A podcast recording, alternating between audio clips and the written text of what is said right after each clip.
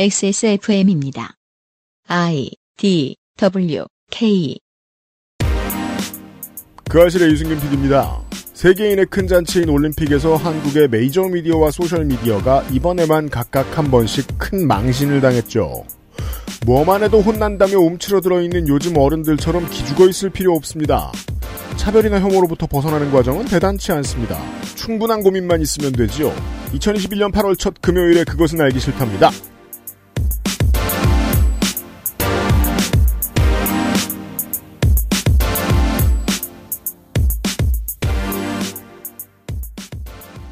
이런 이야기를 하는 것은 꽤 어려워서 이리 갔다 저리 갔다를 반복해야 합니다. 정치도 시민사회도 언제나 남아있는 다수 시민의 적지 않은 시민들의 분노를 어루만져야 할 책임이 있습니다. 그것도 안고 가야죠. 아, 그리고 에디터가 어제 한 말에 따르면 중요한 얘기들 오늘 다 나온답니다. 네. 그것은 알기 싫다 425의 금요일 순서입니다. 윤세민 에디터고요. 안녕하십니까. 저는 어제 들으면서 머릿속에서 그 생각을 했어요. 뭐요? 그렉 씨의 경우. 누구요? 그렉? 네. 보고 싶다를 이제 그 나름의 소울로 불러서 음. 우리나라에서 큰 화제가 되고 TV 출연도 많이 하시고 김범수 씨와 둘이 듀엣도 부르시고 그랬죠. 예. 네. 그렉 씨의 경우 에도 한국의 민요인 보고 싶다를 불렀으니까 문화 전유인가. 아, 민요는 아니잖아요. 근데 R&B는 또 원래 흑인의 문화잖아요. 음. 그럼 김범수 씨가 문화 전유를 한 것인가? 그럼 그렉 씨는 되찾아간 것인가? 고민 많이 해보면 좋습니다. 네. 잠시 후에 시작하죠. 그것은 알기 싫다는 아름다운 재단 18, 18원 캠페인 리뷰를 확인하면 꾸룩꾸룩 온유 마카롱 안심하고 쓸 수 있는 요즘 치약 120년 전통의 덴마크 프리미엄 신바이오틱스 큐비엔 사르락토 프로바이오틱스에서 도와주고 있습니다. 18 어른의 건강한 자립을 위해 함께 해주세요. 아름다운 재단 18 어른 캠페인.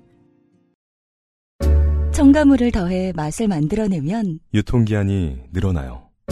재료를 아끼고 레시피를 바꾸면 이익이 늘어나요. 그런데 말이죠. 꾸르꾸르는 다르고 싶어요. 좋은 재료와 정성의 맛을 믿거든요. 진짜 디저트의 맛. 달콤한 순간은 꾸르꾸르.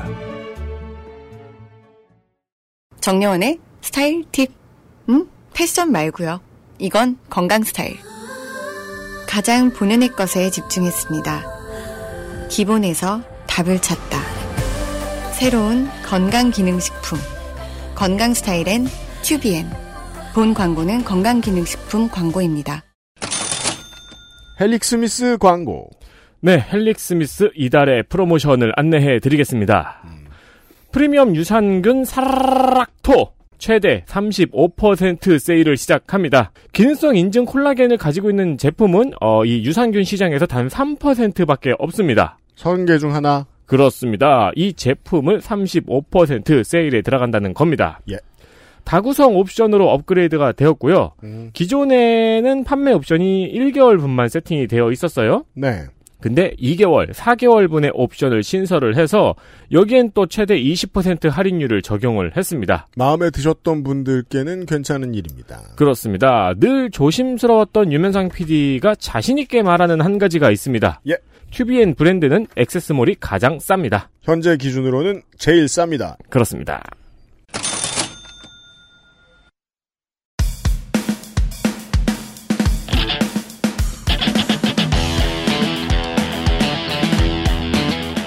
여러 가지 문제로의 다양한 접근.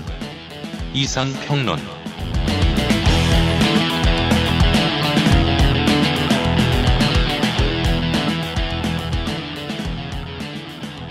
올여름의 이상평론입니다.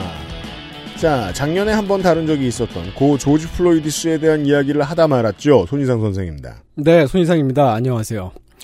앞에서 유승균 PD가 올림픽 얘기를 했었는데, 네. 예, 제가 얼마 전에 노르웨이 검색하려고 노르웨이 딱 치니까, 음. 저는 아, 올림픽을 안 봤거든요, 저는. 네. 노르웨이라고 치니까 노르웨이 연어 올림픽 이렇게 그 연관 검색어가 뜨더라고요. 노르웨이에서 맛있는 연어를 찾는 건가요? 아니면 노르웨이의 연어들이 장대 높이, 100m를 하고 뭐 장대 높이 어, 뛰기를 하는 그리고 건가요? 저도 그 이상해가지고 클릭을 해보고 그러 그 다음에 알았어요. 그 양궁을 하고 네 한국의 한 방송사에서 올림픽 개막식에 노르웨이 사람들이 출전을 할 때 거기에 그 연어 사진을 넣었다 그러죠. 어, 그렇죠. 네. 음, 각국의 음식 사진을 넣으면서. 아, MBC요? 예. 아, 더 신기한 거는 그 이제 체르노빌을 넣은 나라도 있고. 네. 뭐참 그 참담합니다. 네. 음. 연어는 높이뛰기 올림픽은 할 수 있겠네요. 네. 네. 아, 조지 플로이드 얘기를 하겠습니다. 음.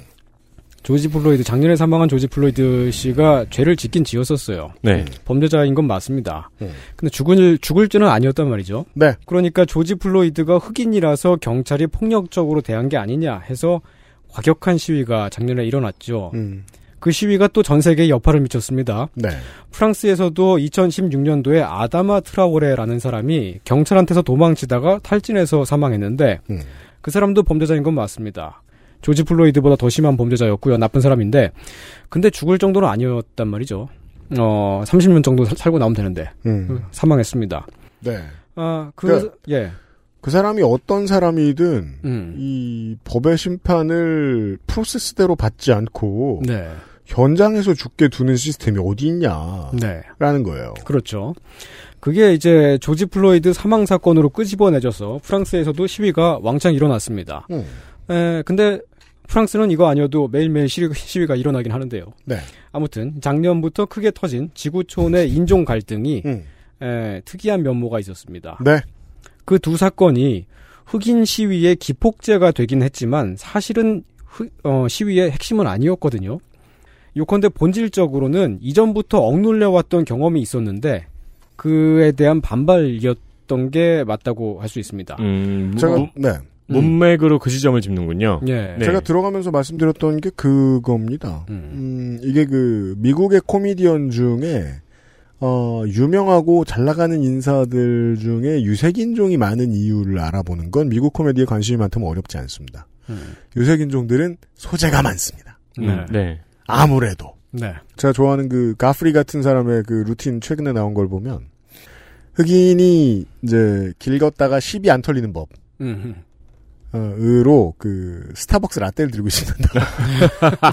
그래서 시범을 보여주죠. 음. 그냥 있어봐. 음. 스타벅스 라떼를 들어봐.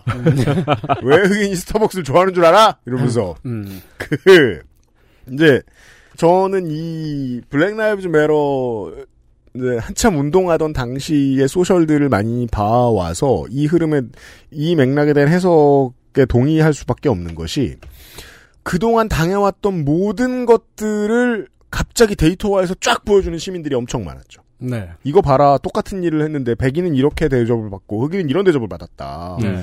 이게 어제 있던 일이다. 음. 뭐 그저께 있던 일이다. 음. 몇년 전에 있던 일인데 똑같이 일어났다. 예. 이런 말 할 말이 엄청 많은 시민들이 많았거든요. 네. 이런 해석입니다. 그동안 억- 억눌려왔던 경험이 폭발한 거예요. 예, 죄를 짓지 않았는데도 경찰한테 부당한 대우를 당했던 경험이나 혹은 사소한 죄를 지었는데 엄청나게 부당하게 당했던 경험 음.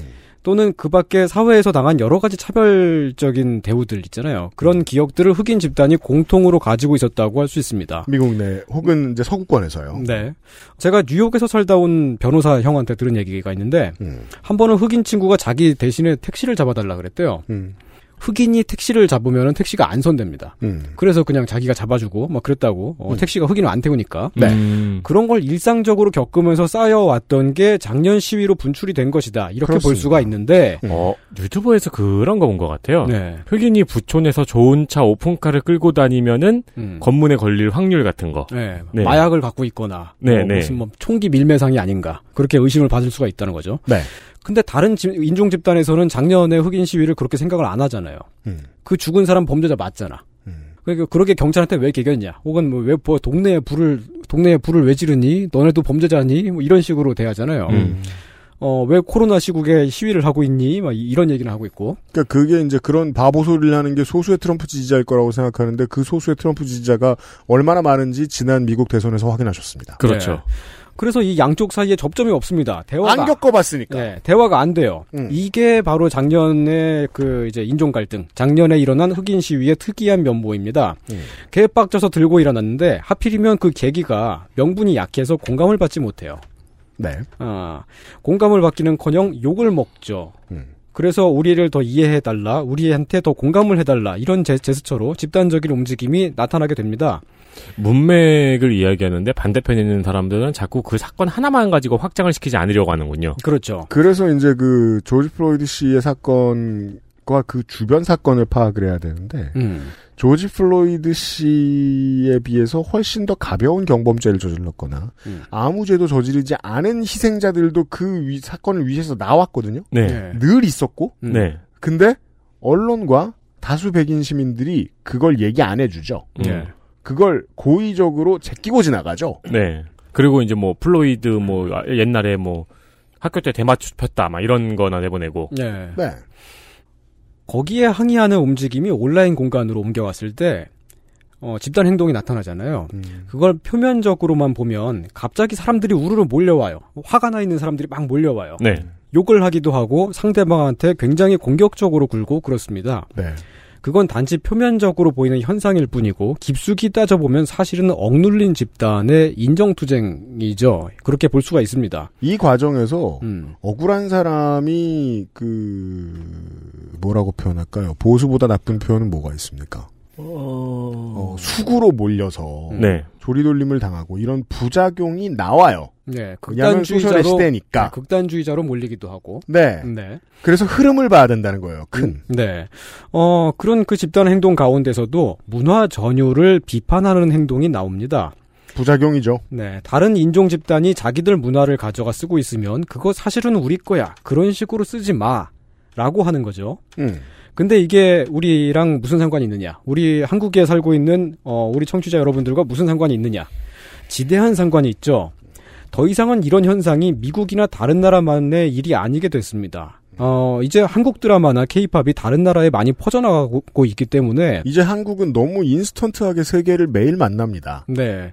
외국에서도 우리 문화 콘텐츠를 보고 반응을 해요. 음. 그 과정에서 다른 나라의 인종 갈등을 한국이 뒤집어 쓰는 일도 일어나고 있습니다. 작년에 나 혼자 산다라는 TV 프로그램에서 머리에 얼룩덜룩한 수건 같은 걸 둘둘 두르고 나온 가수가 있었어요. 음. 외국의 시청자들이 어, 항의를 했습니다. 음. 왜 나이지리아의 전통 복장을 그렇게 입고 나왔느냐? 음. 왜 흑인 문화를 희화화하느냐? 라는 비난을 받았습니다. 어, 당시 제작진은 나이지리아의 전통 의상이 아니고 어, 한국의 사우나 복장이다 라고 해명을 했는데 네. 예, 한국인인 제가 보면 어, 아무래도 사우나 복장이 아닙니다. 음. 뭔가 아프리카의 어딘가에 그런 복장처럼 보여요. 확실히. 그건 뭐 한눈에 알 수 있죠. 그러니까 사우나 네. 복장을 뭔가 특이하게 하려고 머리를 쓰다가 음. 이상한 실수가 나왔고 음. 아마도 그 전통 복장에 대해서는 알지 못했던 것 같은데 네. 바람이 솔솔 부는 이 서아프리카 해안 주변 국가들의 전통 의상들 보면 음. 한국하고 좀 비슷합니다. 바람이 좀 잘 불고 네. 이 선이 길고 이렇게 접히면 한두 번만 접히는 그 통이 커요. 예. 그런 옷들이고 머리에 쓰는 것들 보면 아 한국의 머리에 쓰는 옛날 한국의 머리에 쓰는 것들보다 조금 더 부해요. 예, 부합니다. 그걸 알았으면 피했을 거라고 저는 생각해요. 네. 어, 이 TV 프로그램이 인종차별적인 의도를 가지고 나이지리아 문화를 희화화하려고 그랬느냐 하면 그건 확실히 아닌 것처럼 보이죠. 저는 확실히 아니라고 생각합니다. 예. 하지만 당사자인 흑인 집단에서 봤을 때는 기분이 나쁠 수가 있습니다. 그 기분 나쁨은 언제나 음. 뒤에 평생 겪어온 맥락과 함께합니다. 네, 그리고 또 그럴 만한 사정이 있어요. 그 전적이 있습니다. 거기에 나왔던 그 가수가 이미 2017년에 콘서트를 하면서 어, 브루노 마스의 업타운 펑크라는 노래를 그 커버를 했는데 이게 더 중요한 맥락입니다. 네. 옷도 비슷한 거 입고 그랬는데 그 중요한 맥락은 블랙페이스를 했다는 거죠. 네. 그게 해외에서 그 당시에 굉장히 논란거리가 돼서 그 당시 소속사가 공식적으로 사과를 했습니다. 음. 그리고 그 작년에 그 나 혼자 산다 그 프로그램에 나왔던 그 가수랑 같이 나왔던 코미디언은 웃긴 분장을 하는 개그를 많이 했는데요. 그걸 잘하는 분이죠. 예. 근데 여기서 잘한다는 건 실력 있는 사람이란 뜻이에요. 예. 근데 예전에 정말 누가 봐도 노골적인 블랙페이스를 한 적이 있었어요. 웃기긴 진짜 웃겼는데 그 제가 봐도 그때에 그좀 문제가 있지 않았나 싶었습니다. 이것도 저 작은 규모나마 전 세계적 망신을 당했던 일입니다. 본인은 아마 잘 기억하고 있을 거예요. 제가 무슨 음, 말씀을 드리는 거냐면 음, 이게 평론가들이 꽤 많이 놓치는 지점이에요. 음, 왜냐하면 평론가들도 그런 배경 아래 살고 있거든요. 평론가는 글을 세상에 내는 일을 하기 때문에 네, 전에 무슨 글을 썼느냐에 따라서 그 다음에 글이 평가당해요. 네, 근데 이 바보 같은 평론가 놈들이 나 오늘 글 잘 썼는데 왜 욕해? 라면서 맥락을 무시해요. 음. 글쟁이 미디어 글쟁이들도 꽤 많이 하는 실수거든요. 미디어에 많이 나오는 사람들은 자기 아카이브를 돌아봐야 돼요. 음. 무슨 공격이 생기면 네. 어쩔 수 없어요. 음. 과거의 짤들이 나이지리아 옷이냐 아니냐 하는 그런 논란이 생겼을 때 SNS를 타고 해외로 다 퍼졌었습니다. 그래서 망했죠. 음. 근데 이 망한 과정이 그냥 마냥 억울할 일인가? 음. 아닐 수 있어요. 네. 어제 말씀드렸듯이 우리는 내부적으로 인종 갈등을 겪지 않기 때문에 상당히 적기 때문에 네 또는 그 다른 인종 집단과 접촉해 본 경험이 적고 네. 그래서 이렇게 하면 다른 인종 집단이 어떻게 살, 생각할까라는 고려가 별로 없습니다. 네. 한 3년쯤 전에 레드벨벳의 한 멤버가 국내 방송에서 흑인 말투를 따라했어요. 음. 표정이나 손동작 같은 것도 따라하고. 어, 근데 다른 출연자들이 이제 그걸 보면서 막 웃고 깔깔대고 그랬단 말이죠. 음. 그런 것도 즉각적으로 해외에 다 퍼집니다. 음. 확실히 그 조심성이 없었다고 볼 수 있고요. 이게 이제 이 문제에 대해서 어, 공부를 좀 많이 한 미국에서는요 메이저 미디어에서 방송에 나오는 사람들이 요런 행동했다. 음. 그럼 다음 날 사라집니다. 네. 예, 요즘은 그래요. 음. 또그 전에는 지드래곤 씨가 미치고라는 곡을 부를 때 뮤직비디오에서 흑인 아줌마처럼 보일 소지가 있는 패션으로 나왔는데 사실 그거 좀 이건 애매했었어요. 그냥 막 좀 파마머리 정도 하고 약간 좀 그 양옆으로 몸을 까딱까딱 하는 그런 느낌이었거든요. 근데 그것도 당시에 욕을 많이 먹었었습니다. 사실 어떤 것은 정말 조심성이 없었다, 잘못됐다라고 볼 수도 있지만 뭐 지드래곤 씨 같은 경우는 이- 이게 왜 욕을 먹지라고 그런 생각이 들 정도로 약간 애매한 그런 규- 지점들이 있었는데 네. 그런 일들이 있을 때 해외에서 부정적인 반응이 나오면 우리는 쟤네 왜 저래? 이런 식으로 대수롭지 않게 넘, 넘기곤 합니다. 또는 그 나이지리아 의상이 아니라 한국식 사우나 옷이라는 뭐 그런 가볍게 해명을 하고 넘어가기도 하고요. 네. 한국 국내에서는 그런 일이 있었는지조차 모를 정도로 쓱 넘어가는데 다른 곳에서는 안 그래요. 네, 그게 외국의 케이팝 팬들이나 한국 드라마 시청자들한테는 해결되지 않은 채로 계속 쌓여 있습니다. 음. 이게 이제 음. 문제죠. 네. 어, 8, 90년대에 뜻 있는 사람들이 이런 걱정을 많이 했어요. 음. 해외에 나가서 저런 짓을 하다니. 이런 식의 언사를 스스럼없이 하다니. 네. 이거 참 망신스럽다. 네. 어, 국제적으로 소문나면 크게 망신당할 일이다. 네.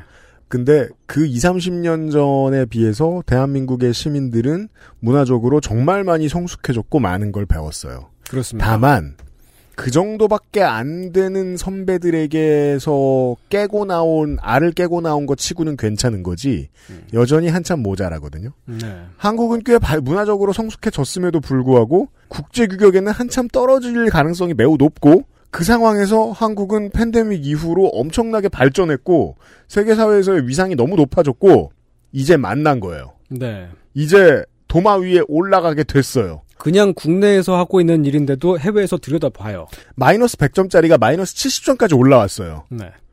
근데 이제 30점짜리 세상이 우리를 평가할 겁니다. 음. 예. 왜냐면 나는 100점에서 올라왔으니까 굉장히 진보적이라고 착각을 하겠군요. 가능성이 높습니다. 네.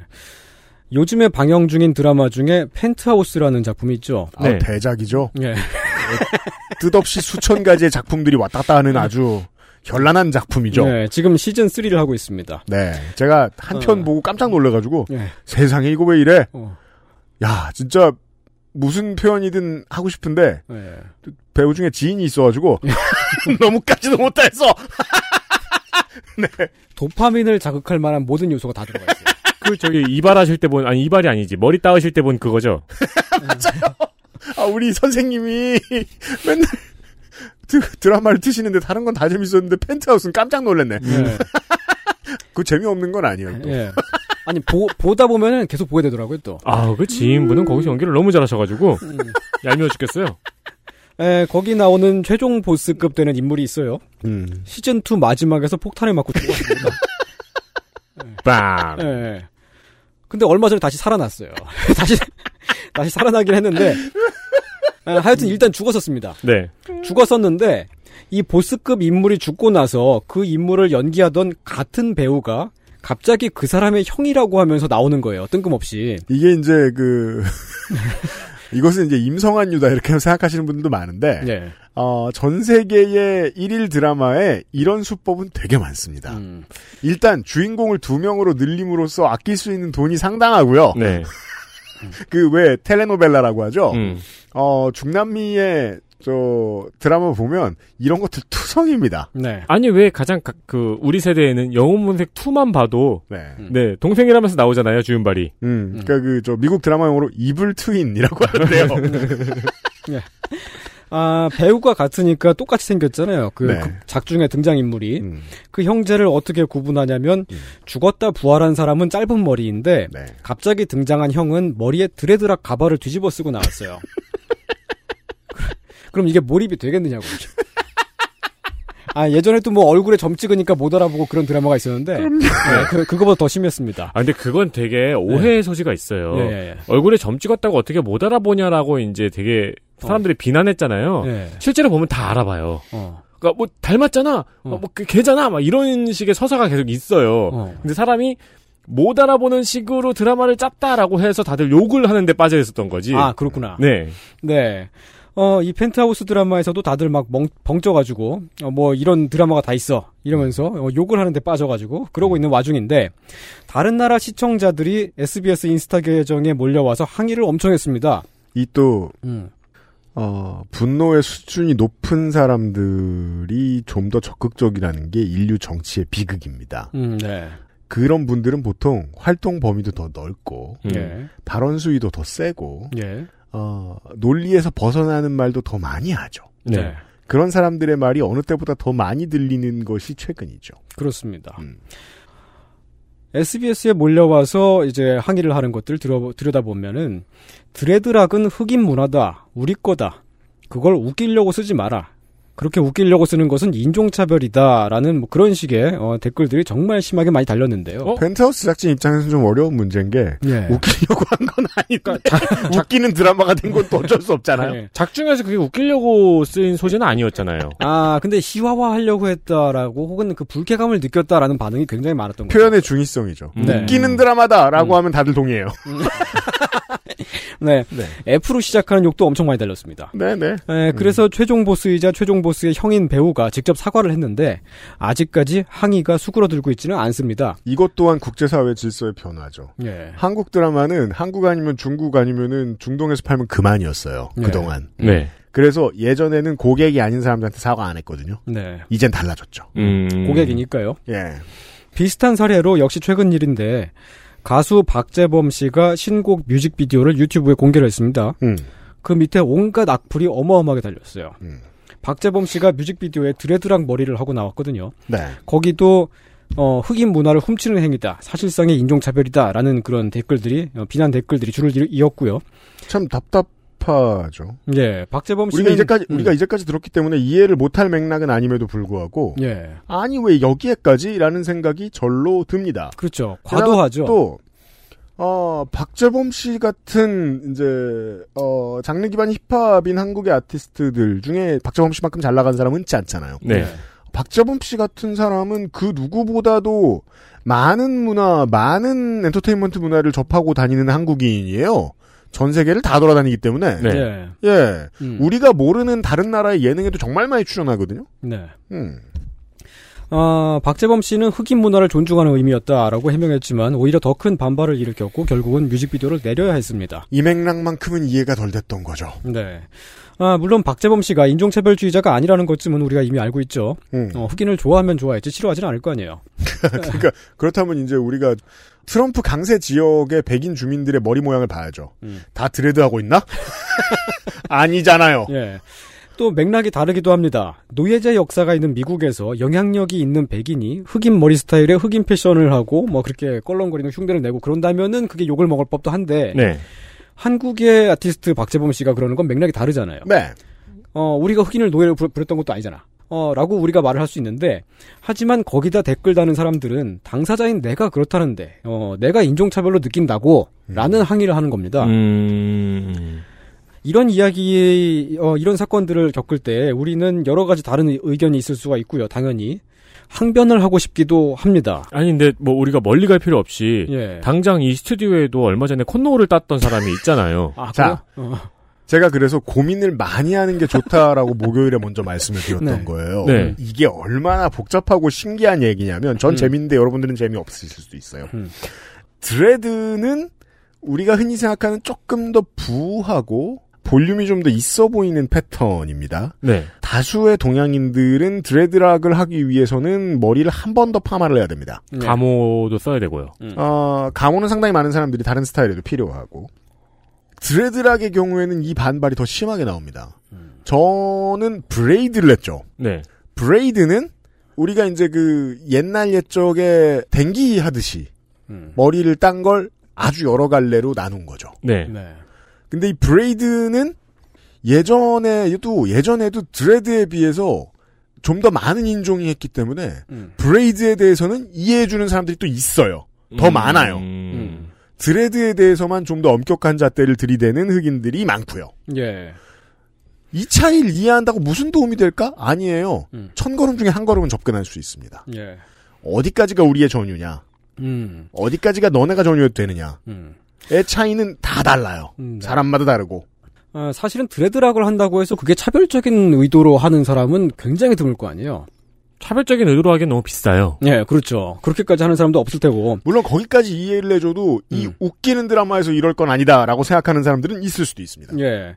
사실은 그게 이제 차별 이렇게까지 어, 욕을 먹어야 될 것인가라고 어, 저도 생각을 하고 있는데 저도 그래서 사실 오늘 음. 이 얘기를 하기 위해서 다시 한번 머리를 딸까 했거든요.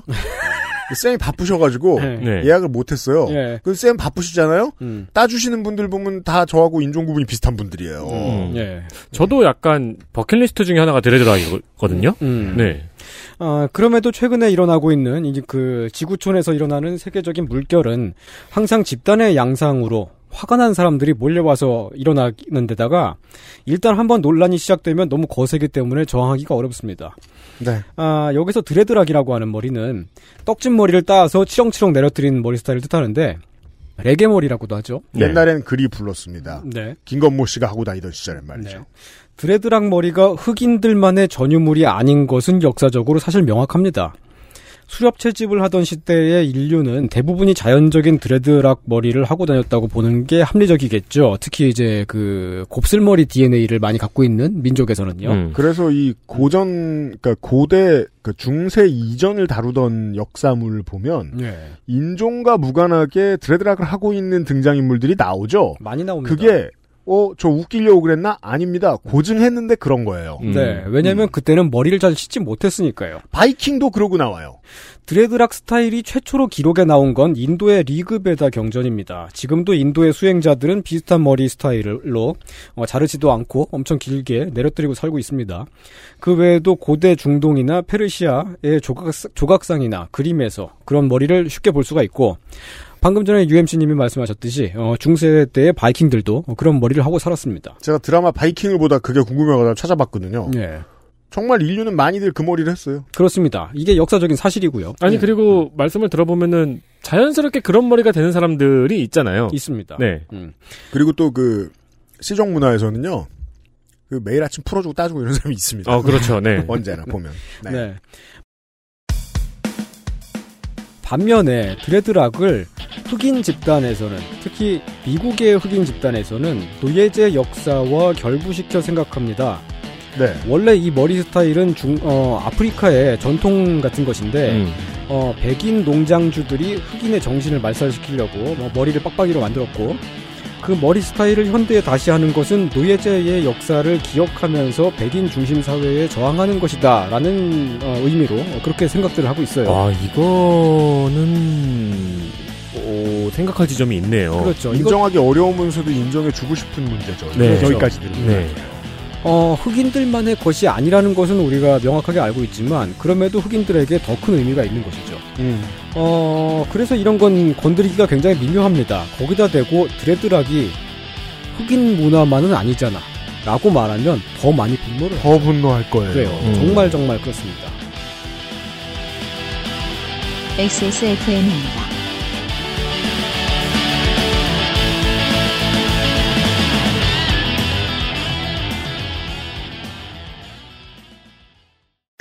요즘 치약은 판매액의 10%를 소아암 재단에 기부합니다. 나누고픈 사람들의 치약. 좋은 치약, 요즘 치약 퇴소하는 게 엄청 큰 일일 거라고 생각했거든요. 근데 너무 아무렇지 않게 집이 바뀌어 있더라고요. 제가 무슨 생각이 들었냐면, 어, 그러면 나는 이제 내 스스로 나를 찾아야 되는구나. 내가 할 수 있는 일 찾아야 되는구나. 만 18세가 되면 보육원을 나와 자립 정착금 500만 원으로 자립해야 합니다. 이렇게 보호가 종료되는 아이들은 한 해 약 2,500명. 이들은 어떻게 살아가고 있을까요? 18 어른의 건강한 자립을 위해 함께 해주세요.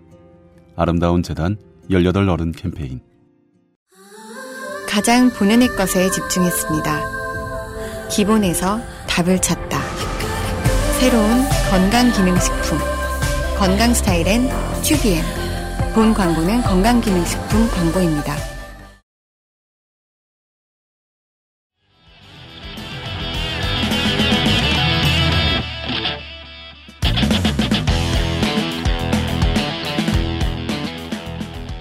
어제 윤세민 에디터가 그 지적을 잘해줬는데 다르게 얘기를 하면 카메라 옵스큐라를 처음 발견한 건 지금 정설로는 묵자라고 얘기합니다.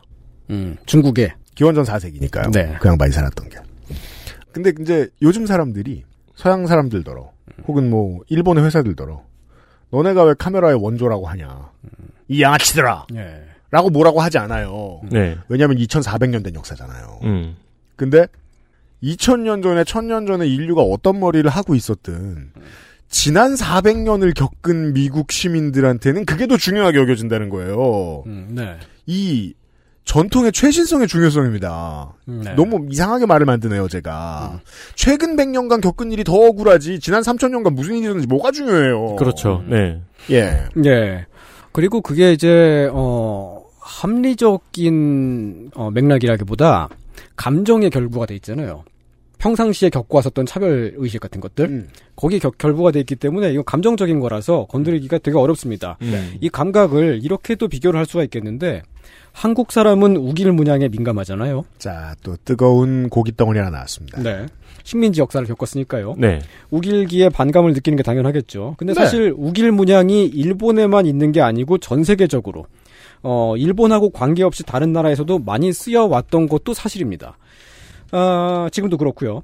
색깔과 형태가 좀 다르긴 합니다만은 지금도 카자흐스탄, 키르기스스탄, 우루과이, 말라위, 루안다 등등이 우길 문양의 국기를 쓰고 있습니다. 그것과 비슷한 문양에. 예. 중국에서는 색깔과 형태마저 거의 비슷한 무늬가 모택동, 모택동 초상화에, 초상화에 많이, 많이. 쓰였습니다. 그렇죠. 네. 네. 다 일본하고 아무 관계가 없습니다. 그래도 한국인 중에는 우길 문양을 보면 일본 제국주의가 떠올라서 바로 이제 감정적으로 반발감을 느끼는 사람들이 많이 있죠. 2015년 서재페에 이제 이제 구경을 갔었는데 네. 제가? 이제 서울 재즈 페스티벌이요. 아, 예. 네. 제가 미카를 굉장히 좋아했어요 그때는. 네. 그래가지고 미카 시간을 기다렸다가 딱 들어갔는데 음. 어 무대 뒤에 대문짝만하게 우길 문양이 있는 거예요. 예. 근데 그게 이제 컬러는 달랐어요. 예. 근데 그게 이제 이탈리아의 예술 사조 중에 한 갈래라고 하더라고요. 예. 뭐 그럼에도 불구하고 사람들이 많이 분노했고 미카는 바로 사과를 했었죠. 예. 그러니까 좀 전에 말씀드렸던 문제입니다. 음. 수천 년간 사람들이 가운데에 동심원을 두고 퍼져나가는 혹은 가운데에 동심원으로 모여드는 직선의 디자인을 썼든 말든 음. 동아시아와 동남아시아의 경험은 그것과 다르다. 다릅니다. 미카의 그 공연 때 그 배경으로 나왔던 것도 사실은 그게 일본 제국주의와 관련이 없다는 건 명확하잖아요. 음. 그리고 거- 그쪽에서 이건 일본과 관련이 없어. 이건 이탈리아의 문양이야. 라고 말했을 때, 만약 그렇게 말을 한다고 하면, 우린 더 화가 났을 겁니다. 맞아요. 아니 잘못된 말이 아닌데 네. 다만 우리 사회 앞에서는 감수성이 좀 부족한 관찰의 그렇죠. 결과물이었다고 봐야 되는 거죠. 이것은 2차 대전의 승전국인 미국이 문화 패권도 가지고 있다는 맥락을 한꺼번에 봐- 볼 필요가 좀 있어요. 음. 미국이 문화 패권을 가져가면서 문화 상품들을 많이 일본을 갖다 씁니다. 일본을 소재로 쓸 때 우길기를 너무 많이 써요. 음. 네. 근데 문제는 미국은 이겼잖아요. 그리고 이기기 전에 미국 시민들이 일본의 문양으로 제일 많이 본 게 풍억이에요. 음. 근데 우린 이겼잖아요. 큰 감정이 없어요. 그 옛날엔 저런 놈들하고도 싸웠었지. 음. 얘기하면서 70년대, 80년대, 90년대 미국 시민들에게 일본을 설명하기 가장 좋았던 게 그 풍어 문양이었던 거예요. 네. 근데 그게 수입돼서 한국으로도 오고 인도네시아로도 옵니다. 예. 봄은 승질나죠 이 시민들은. 음. 그래서 이제 외국의 화장품 회사나 러시아 서커스단이나 크리스찬 디올의 새 디자인 등등에서 뭐라도 약간 비슷한 걸 발견하면 어, 한국의 네티즌들 가운데는 이제 거기 몰려가서 항의를 하는 사람들이 있습니다.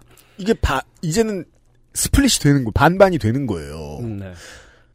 이 사람들더러 그냥 이성적이지 못하다고 욕하면 그게 옳은 말인가? 그건 아니죠. 이 사람들이 완전히 옳다고 다 편들어주면 그게 옳은 말인가? 그것도 아, 그 아닙니다. 후자는 서경덕이죠. 예. 전자랑도 전 별로 상대 안 해요. 음. 어, 에드 시런의 지난 앨범 커버가 주황색과 자주색으로 된 그 약간 일본의 그 욱일 문양과 비슷한 느낌이었는데 사실 그래도 색깔도 다르고 형태는 당연히 달, 달랐습니다. 일본하고 아무 관계가 없었고요. 근데 국내 시민단체가 공식적으로 항의 서한을 보내고 그랬어요.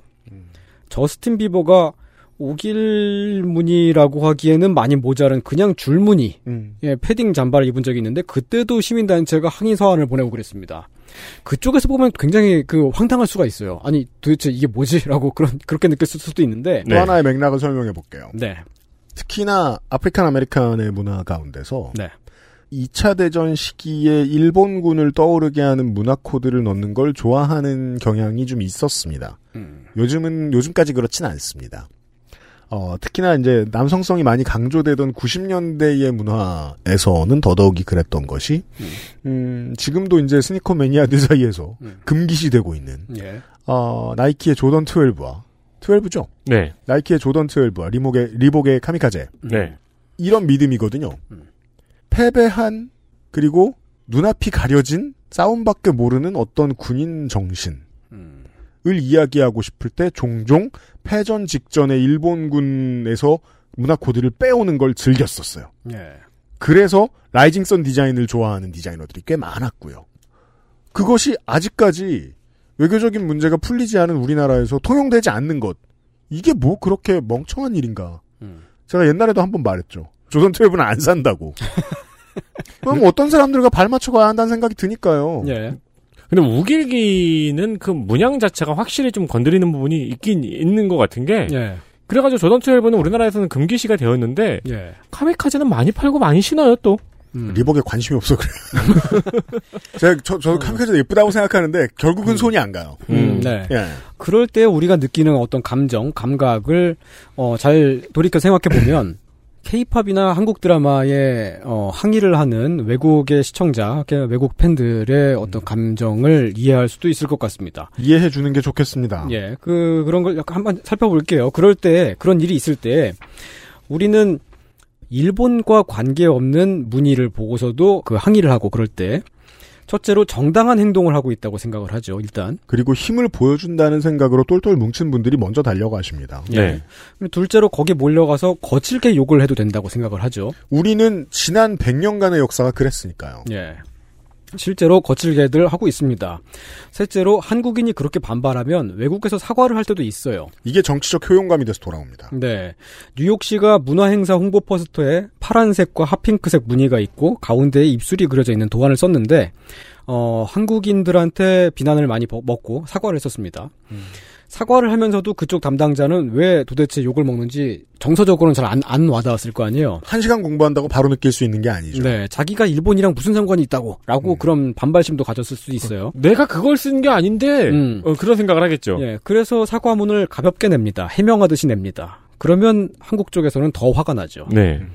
또 넷째로 그런 일이 가끔 있을 때 외국에서 오히려 반박을 할 때도 있습니다. 한국에서 막 몰려가서 항의를 하면은 이 문이 일본이랑 아무 상관이 없는 거야. 내가 쓴 거는 이건 보편적으로 인류가 쓰던 문이야. 이런 식으로 반박을 할 때도 있어요. 그러면 우리는 거기다 대고 이렇게 말을 하죠. 저 무식한 놈. 요게 또 재밌는 포인트입니다. 서로가 서로를 그렇게 생각합니다. 음. 서로가 어 쟤네 왜 저러지라고 생각을 하는 거죠. 네. 어, 약간 비슷한 감각이 이스라엘에도 있어서 이스라엘에서도 불교에서 쓰는 만자를 보면 빡치는 사람들이 있다 그래요. 음. 어, 실제로 만화나 영화에 나온 장면을 보고 항의를 하고 그러기도 한답니다. 그럼 이게 안 떠오른다는 거냐? 음. 또 하나의 재미있는 맥락이 있어요. 예. 이스라엘 사람들 혹은 유태계의 시민들 화나라고 일부러 그런 거 넣는 아이들도 있습니다. 어. 마치 SBS의 일베 스태프들처럼 말이죠. 네, 네. 네.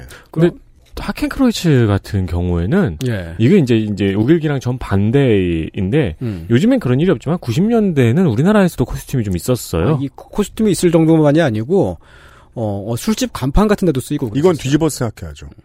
한국은 독일에 당한 적이 없잖아요. 네. 그런데 모든 서구권은 독일에 덜덜 떨어봤잖아요. 네. 그래서 90년대 00년대까지만 해도 우리 주변의 모든 서양에서 수입되온 문화 콘텐츠들이 비율이 너무 높다 보니까 하켄크로이츠들 다 금지하고 금기지하고 있었는데 음. 아 저런가 보다 했다고요. 우리가 헬마우스 시간에 한번 이야 헬마우스 코너 시간에 한번 얘기했잖아요. 구글이 이런 건 기가 막히게 찾는다고. 음.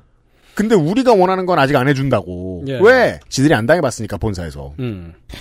음. 우길 무늬를 보고 어, 화, 화가 나거나 하는 그런 감각이 대충 미국 흑인 집단에서 다른 인종, 다른 문화권이 드레드락을 하는 걸 볼 때의 감각과 비슷하다고 저는 주장하고 싶습니다. 네. 흑인 집단에서 다른 집단의 드레드락을 문제 삼는 건 어떻게 보면 되게 비합리적으로 보이기도 하거든요. 사실은 비합리적인 면이 있는 게 맞겠죠. 화가 나니까 그냥 공격하는 거 아니에요. 인류의 정치 움직임은 정반합입니다. 네. 화날 땐 화내는 거고요. 네. 협상할 때는 정신 차릴 만한 때가 되면 협상하는 거예요. 예, 하지만 그 근저에 깔려 있는 실제 의사 표현은 뭐냐면 나도 너랑 똑같은 사람이다 이거거든요. 네가 하고 있는 머리가 사실 내 거야. 네가 그걸 알아야 돼라는 거죠. 음. 어, 혹은 쟤랑 나랑 똑같은 사람이야. 뭐 이런 거. 그리고 또 하나는 우리는 예전에 억압받았던 역사를 아직 잊고 있지 않다. 그걸 너도 이해를 하고 인정을 해줘야 된다라는 거죠. 어, 이건 우리 한국 사람들이 우길 무늬에 버튼이 눌리는 거랑 정말 비슷한 지점입니다. 그리고 어떤 논란이 생겼을 때 반발이 정말 집단적으로 일어나기 때문에 약간 좀 그, 그 반발을 마주하는 쪽에서 좀 부당하다고 느끼기, 느끼더라도 그걸 거슬기가 매우 어렵습니다. 그걸 이해하지 못하는 지식인들을 살면서 너무 많이 만났어요. 예. 그걸 논리적으로 논박하거나 하기보다는 기술적으로 피하고 다독이는 게 나을 수도 있겠습니다. 물론 화를 그러니까 정치적으로 화내는 제가 시민들이 화내는 단계의 중요성을 얘기한 게 음. 시민들이 한꺼번에 화내는 단계에는요 예. 어느 정도까지 법의 선을 넘어가는 차, 차원에서는 법이 재단하면 되죠. 예. 그게 아니면 화나게 두는 게 정치적으로 능사입니다. 네. 화가 풀려야 대화를 하죠. 그러니까 보통 그 이- 우리 인터넷은 약 한 달에 두 번 정도 누군가가 문제적 인물이 돼서 조리돌림을 당하잖아요 커뮤니티에. 예. 그 불이 가장 뜨겁게 타오르는 시기는 모두 똑같아요. 음. 첫 번째 사과문이 나온 시기예요. 아, 그래요, 맞아요. 네. 사과문이 나오고 나서가 딱 그 직후가 제일 많이 타오르죠. 네, 네. 하지만 이제 그 기술적으로 피하고 다독이는 것보다 더 좋은 것, 가장 좋은 것은 저 집단이 왜 저렇게 행동을 하는가라는 걸 이해하는 거죠. 네. 그래도 여전히 미묘한 데가 있습니다. 우리는 대충 단일 민족 국가여서 그러니까 옛날에 그 고구려 백제 신라가 다 다른 언어를 썼는데도 아무튼 우리는 단일 민족 국가라고 생각을 하죠. 음. 그래서 우리 국내 내부적으로는 인종 갈등을 적게 겪고 음. 다른 인종이 너무 소수고 집단화되어 있지 않기 때문에 네. 다른 나라와 접촉할 때 생각하지 못했던 반응을 겪기도 하는 것이고. 어 이거 몰랐는데? 라고 네. 말하면 음. 90%는 사실이에요. 예, 정말 그런 이해가 적어요. 네. 거의 없습니다. 문화 전유의 예를 하나 더 들어보겠습니다. 2000년대에 중동에서 전쟁이 많이 일어났었죠. 음. 미국이 아프간에 침공을 하고 이라크도 침공을 하고 그랬습니다. 음. 또 이스라엘이 팔레스타인에 폭격을 많이 퍼부었습니다. 얼마 네. 전에도 그러긴 했습니다만 2000년대에는 정말 심하게 많이 했죠. 네, 그렇습니다. 서구권에서 팔레스타인의 활동가들이 가서 어 몸으로 때 그걸 막았습니다. 맞습니다. 외국인이 소송되고 있으면 폭격을 못 하잖아요. 음. 그래서 그냥 몸으로 거기 가고 막는 거예요. 그러다 실제로 활동가가 죽기도 하고 막 그래요. 그 옛날에 그런 인터뷰들 들어보면은 왜 가냐 그러면 내가 백인이라서 간다 이런 소리 하고 예. 그랬었어요. 한- 백인이면 안 쏴요. 예. 한국인 활동가들도 갔었습니다. 음. 갔다가 돌아오면서 카피에라고 하는 팔레스타인 사람들이 쓰는 머리쓰개 겸 스카프 같은 것이 있는데 네. 그런 걸 가지고 돌아옵니다. 2000년대 초반에 카피에는 중동 문제에 관심이 있고 전쟁에 반대하는 사람들의 어, 옷차림이라는 그런 일종의 기호였습니다. 음. 팔레스타인에 연대하는 상징이기도 했고요. 음, 팔레스타인의 전통 복식을 함으로써 팔레스타인과 연대한다. 네. 그 무렵에 카피에를 두르고 어, 전쟁 반대 티셔츠를 입고 바지는 또 그때 좀 그 인도 사람들이 입는 것 같은 그런 치렁치렁한 바지 같은 걸 많이들 입고 다녔는데 음. 그런 게 이제 활동가들의 옷차림이었어요. 네. 근데 그게 시간이 조금 지나면서 그냥 패션이 됩니다. 중국산 조악하게 만든 얇고 저렴한 카피에 그 가짜 카피에를 옷가게에서 막 팔아요. 한국만 그랬던 게 아니고 같은 시기에 서양 나라들도 그랬습니다. 음. 대중 가수들이 카피에를 두르고 TV에 나오기도 하고요. 음. 이때 문- 문화 전유가 두 가지 층위로 나타나죠. 하나는 정말 연대하는 마음으로 카피에를 두르는 것. 그리고 옆에 사람이 한거 보니까 음. 이뻐. 예, 이뻐. 게다가 또 한국도 요- 요즘 가끔 건조하고 더울 때가 있죠. 예. 건조하고 더울 때는 그 머리 위에 뭔가 통풍이 잘 되는 스카프가 있는 게 좋습니다. 네. 어, 습기도 지켜주는데 음. 또 밤에 기온 떨어질 때도 좋고. 네. 누가 그러고 다니는 걸 보니까 어, 편리하고 실용적인데 멋있어 보인다. 그래서 그냥 아무 맥락 없이 그냥 옷차림으로 두르는 거. 라고 하는 이 두 가지 문화 전유의 양상이 있습니다. 그리고 셋째가 또 있는데 독일 같은 경우에는 극우 단체들이 이스라엘을 싫어해서 유태인을 싫어해서 그 반대의 상징으로 아랍권에 카피에를 두르고 다니기도 했습니다. 이건 문제죠. 예, 물론 패션 아이템으로 나오는 가짜 카피에를 둘- 둘렀던 것인데 그래서 독일 같은 경우는 카피에를 두르고 다니면 극우파라는 이미지가 되어 버렸었어요. 지금도 그런 걸로 알고 있습니다. 지금도 그렇을 그렇습니다. 어, 이 정도까지 가면 팔레스타인 사람들한테는 문화를 박탈당하는 것과 마찬가지죠. 네. 만일 음. 팔레스타인 사람이 자기 전통 복장인 그 카피에를 두르고 독일에 갔을 때 그냥 독일 길거리 도 지나다니는데 독일 사람들이 자기를 손가락질하고 제 극우파 아니야라고 볼 수 있다는 거예요. 네.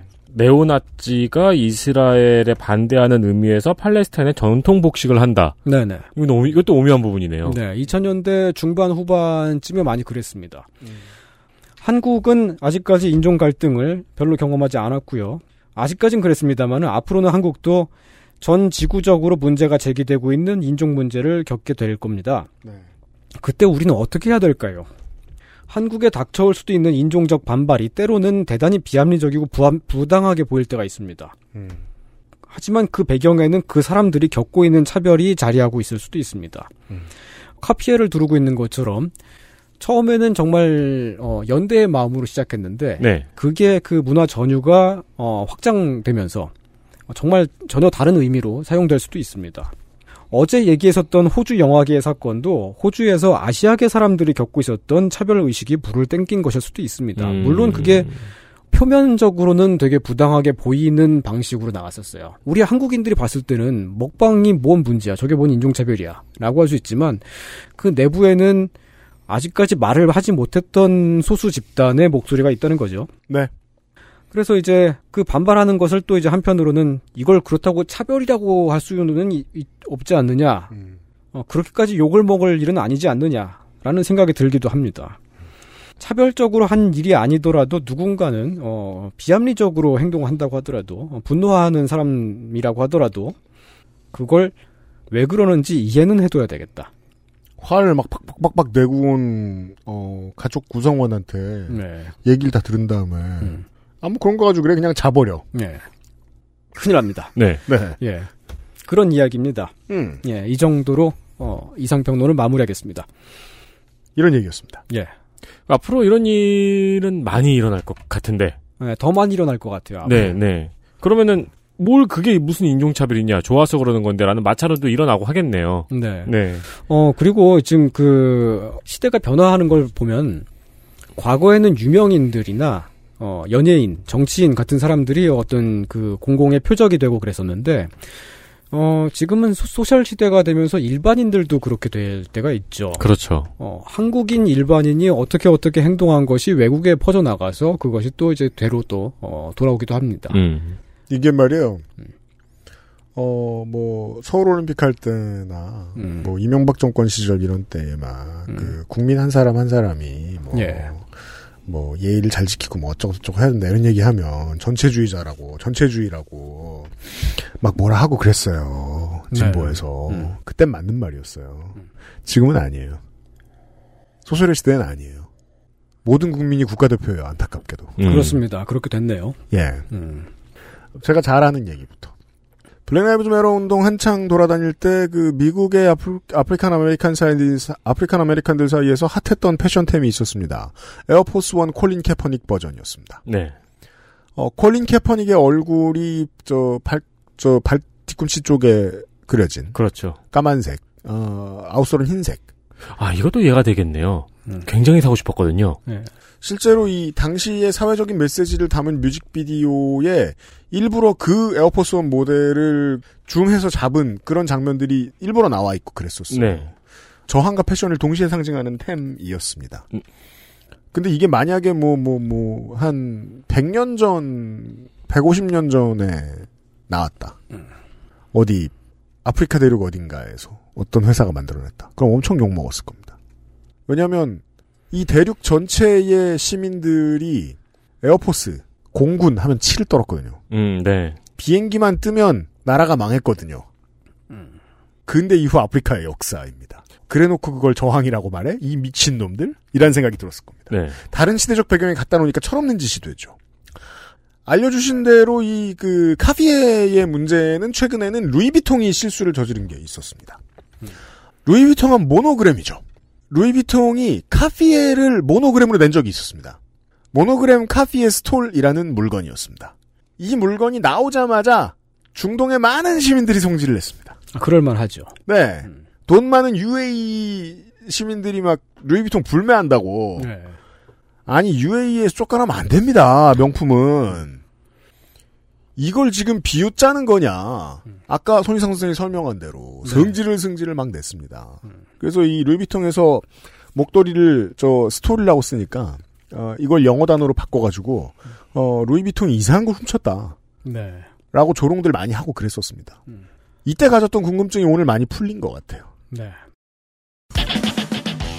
한 사람 혹은 많은 문화권에 같이 같은 문화권을 공유하는 많은 사람들이 경험했을 무언가가 궁금하잖아요. 우리는 어딜 가나. 그러니까 여행을 가면 많은 사람들한테 이건 어떻고 저건 어떻냐고 물어보고 대화를 하는 거 즐기게 되는 거거든요. 어, 사람마다 문화권마다 대륙마다 나라마다 맥락이 있습니다. 네, 그렇습니다. 그걸 파악하는 것 결코 비합리적인 일 아니라고 생각합니다. 예. 네. 어, 문화 전유 자체가 인종차별이니까 하지 말아라 라고 하는 의견은 곱게 받아들이기가 어렵습니다. 네. 어떤 게 비합리적으로 보이게 되었는지에 대한 합리적인 추론을 좀 했으면 좋겠습니다. 네. 또 한편으로는 문화 전유는 인종차별이 아니니까 해도 괜찮다라고 하는 것도 좀 곱게 받아들이기가 어렵습니다. 네. 우리는 그 중간쯤에서 물결을 잘 헤쳐나가야 되겠습니다. 그런 이야기였습니다. XSFM입니다.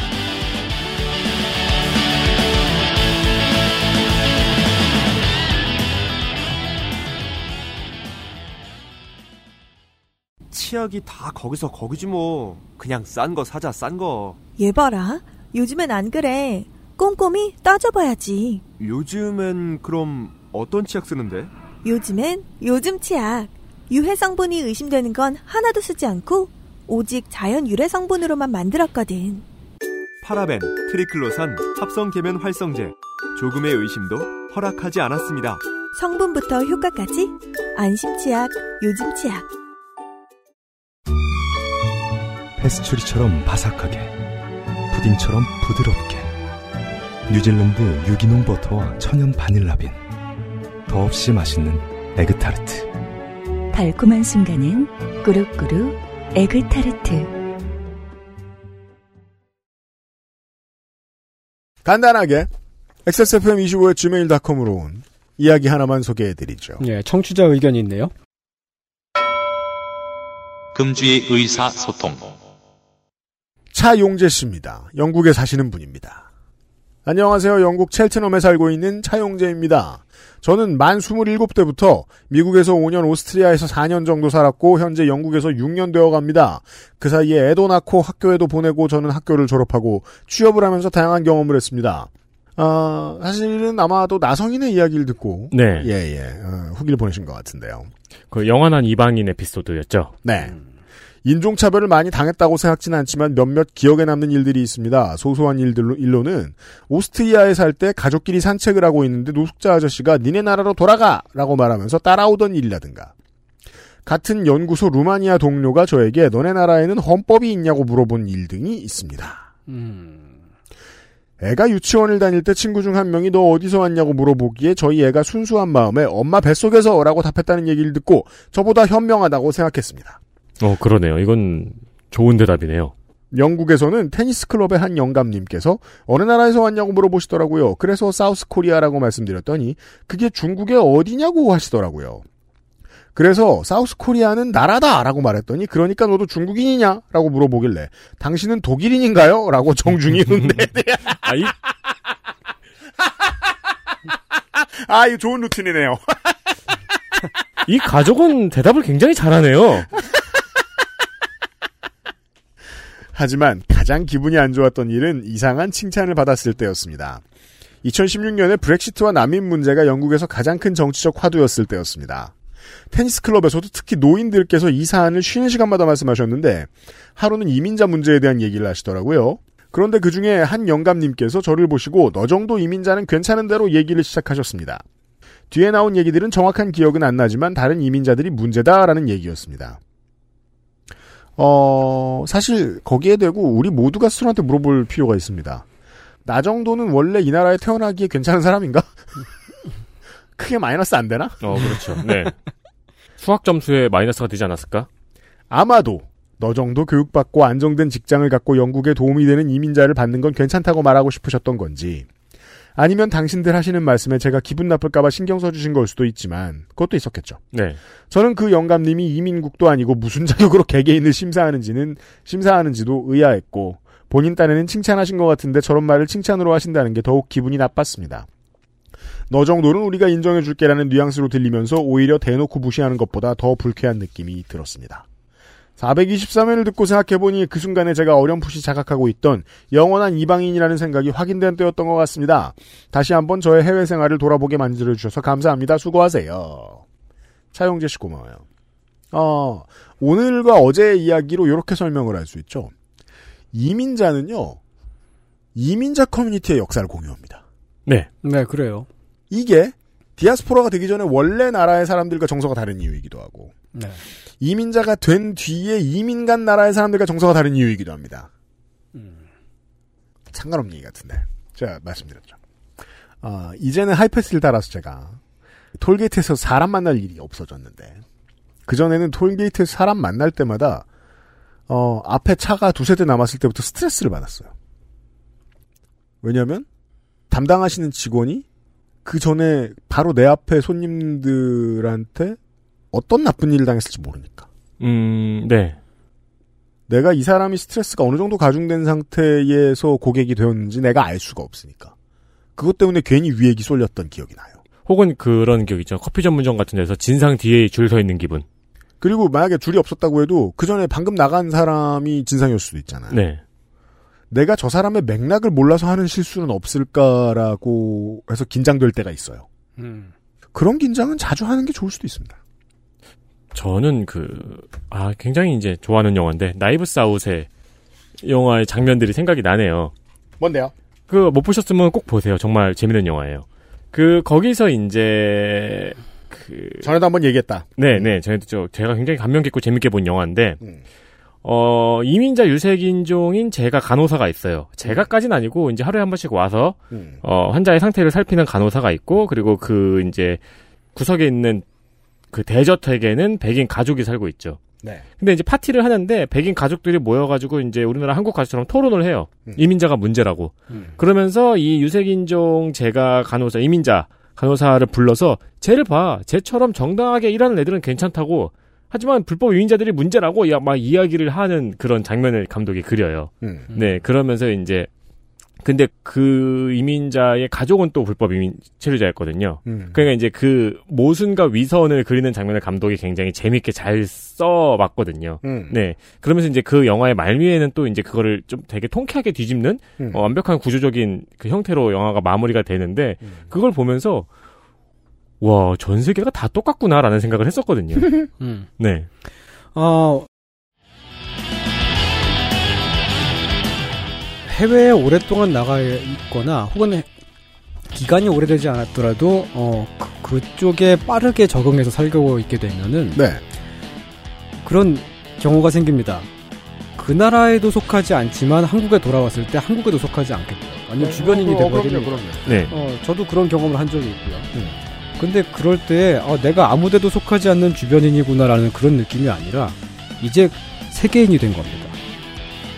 음. 더큰 세계에 속하는 거죠. 그렇게 생각하는 것도 좋겠습니다. 네. 어, 소개해드린 후기를 보내주신 모든 분들께요. 커피 비누에서 더치커피 혹은 29데이즈에서 샤무드 파우치를 보내드립니다. 네. 이상평론으로 함께한 8월 첫째 주, 주중에 그것은 알겠다 였습니다. 아, 내일 이 시간에, 에, 홍 박사와 함께, 어, 오늘은 뭐 프랑스 얘기를 안 했지만, 대충 프랑스 특집입니다. 어, 홍 박사와 함께, 어, 미염공 이야기 나머지 시간 나누도록 하겠습니다. 네. 토요일에 돌아오죠. 유승균 PD와 윤세민 리터였고요. 손희상 선생 안녕히 가세요. 네, 고맙습니다. 청취자 여러분은 내일 만나요. 감사합니다. 감사합니다. XSFM입니다. I D W K